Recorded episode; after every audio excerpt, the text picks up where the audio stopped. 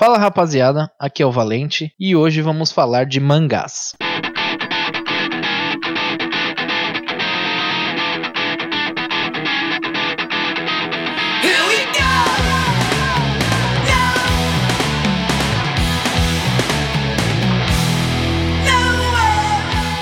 Seguindo a tradição anual, hoje vamos incorporar a Mãe de Ná e dizer quais mangás vão sair no Brasil em 2022. Lembrando que em 2020 as previsões para 2021 foram Chainsaw Man, Kaguya-sama e Tower of God.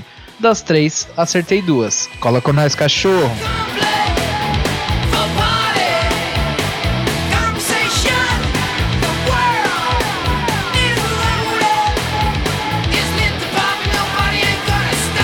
E esse ano temos quatro novos mangás. Então, se gostou das previsões, já separa uns trocados aí, meu parceiro.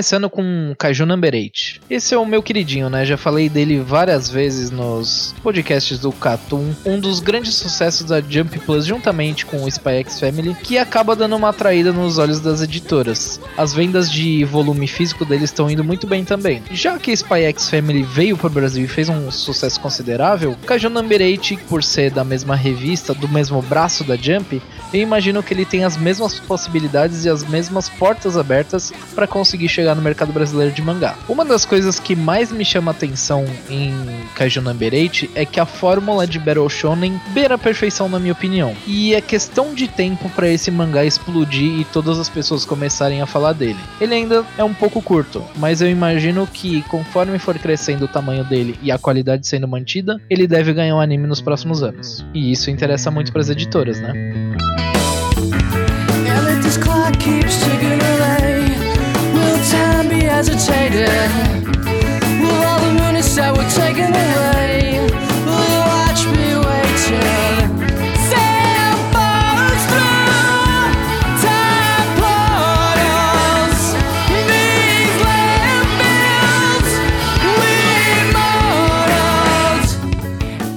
Blue Lock é um mangá de futebol ou quase isso e vem ganhando os holofotes nos últimos anos. Ele tem ótimas vendas na Weekly Shonen Magazine e apesar dele ser um mangá de esporte, ele parece mais um Battle Shonen. Recentemente foi anunciado que Blue Lock vai ganhar um anime, e isso deve aumentar o hype das pessoas para com o mangá. E não só isso, mas a coisa que mais me deixou esperançosa para a vinda de Blue Lock pro Brasil é a vinda de Haikyuu. Normalmente, o mangá brasileiro ele é muito fechado com mangás de esporte. A vinda de Haikyuu quer dizer uma coisa: estamos abrindo as portas para mangás de esporte que o, o público gosta bastante. Blue Lock eu acho que pode vir numa ideia mais ou menos parecida se o público começar a gostar bastante da obra, principalmente depois de ganhar um, um anime. As minhas escolhas são essas, mas hoje eu não tô sozinho não. Fala aí, Luizão. Manda pra eles.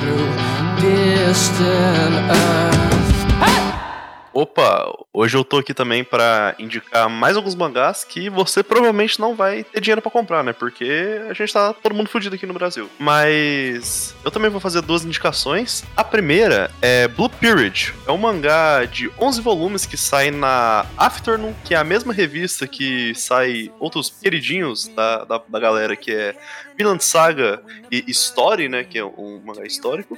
Ele é um mangá de drama e conta a história do Yatori Yaguchi mergulhando cada vez mais no mundo da arte. E no mangá a gente vai ver ele e um elenco muito forte de personagens secundários se descobrindo, evoluindo e também entrando em decadência por causa desse mundo de pinturas, esculturas e tal. É, é um mangá que apresenta um roteiro muito sólido e vários arcos e desenvolvimentos bem naturais de personagens. Assim, é, eu acho que o elenco dele é realmente a parte que ele se destaca mais. É um mangá que também vende muito bem. Ele tem um anime marcado para estrear em outubro, então tá quase aí.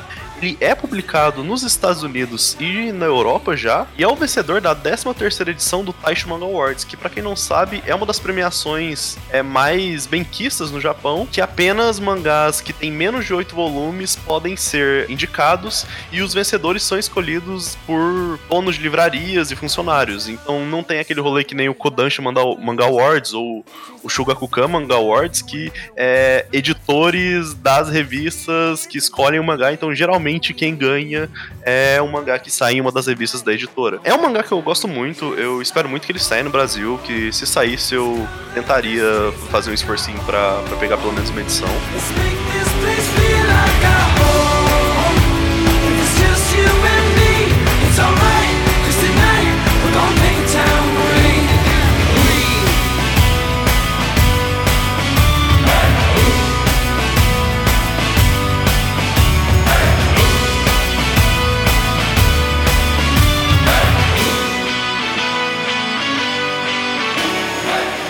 Vamos para a próxima escolha, que é Soul Soul no Frieren, ou o nome que saiu em inglês, que é Frieren Beyond Journey's End. É um mangá de cinco volumes que sai na Shonen Sunday, que é a mesma revista que publicou Detetive Conan, Silver Spoon, Komi-san, que vai ter um anime que vai sair em, em, outubro agora também. E recentemente teve Mal anunciado por aqui, que é um mangá da Rumiko Takahashi, né, que é autora já famosa para o povo brasileiro, né, que é autora de Nuyasha, de Rama. Mas é um mangá de apenas oito volumes que não tinha nenhum anime anunciado é, não tem ainda nenhum anime anunciado e já está sendo publicado, vai ser publicado aqui no Brasil pela Panini. E eu acho que isso mostra meio que o interesse da, das editoras de apostar mais em obras com poucos volumes e que não ainda não tiveram sua chance de deslanchar. E nesse ponto, Freire seria uma das apostas mais seguras, porque primeiramente é um mangá de fantasia, é um mangá que vende muito bem. Ano passado, que foi o, ano, o seu ano de estreia, ele foi a estreia que teve mais volumes vendidos. Ele conta a história da Frieren, que é a elfa do grupo de heróis heróis que derrotaram o Rei Demônio. Só que essa história não se passa durante esse embate entre eles. Sim, vários anos após a derrota desse rei demônio, onde que apenas a elfa que vive muito mais que os outros membros da sua, do seu grupo continua saindo em aventuras. E mostra basicamente a Freire tentando entender mais sobre o ser humano. Ele é um mangá de slice of life, mas com ainda com várias cenas de ação, então dá para enganar o editor que acha que essas coisas não vendem. E ele é o 14 vencedor do Taishi Manga Awards que eu já citei é, com o Blue Period. Uma coisa importante para falar do Taishi Manga Awards é que os vencedores da 11 e 12 edições foram Beasters e Astra in Lost Space, que são dois mangás que foram anunciados no Brasil antes mesmo de ganhar anime. Então eu acho que isso já é já mostra que talvez as editoras estejam olhando para esse prêmio a escolher suas próximas histórias. Então é isso, essas foram as minhas indicações e agora volta aí, Valente. Bom, rapaziada, esses foram os nossos pressentimentos espirituais e agora é com vocês. Gostaram das previsões? Ficou empolgado com um possível anúncio? Tem alguma previsão? Manda nos comentários do caton.com.br e até ano que vem. Valeu! Valeu!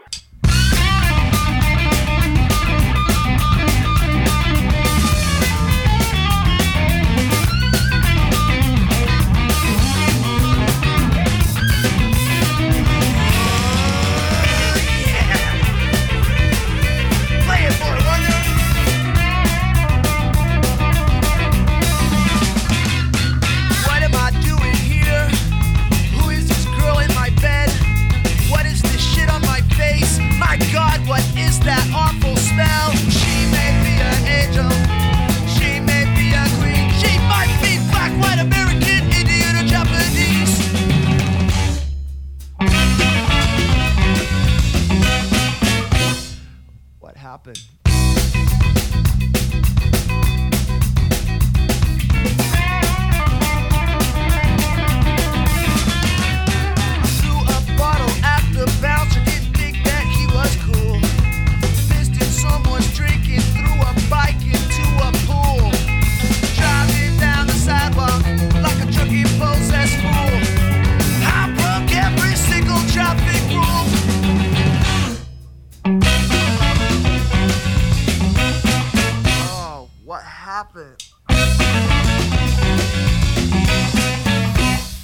What happened?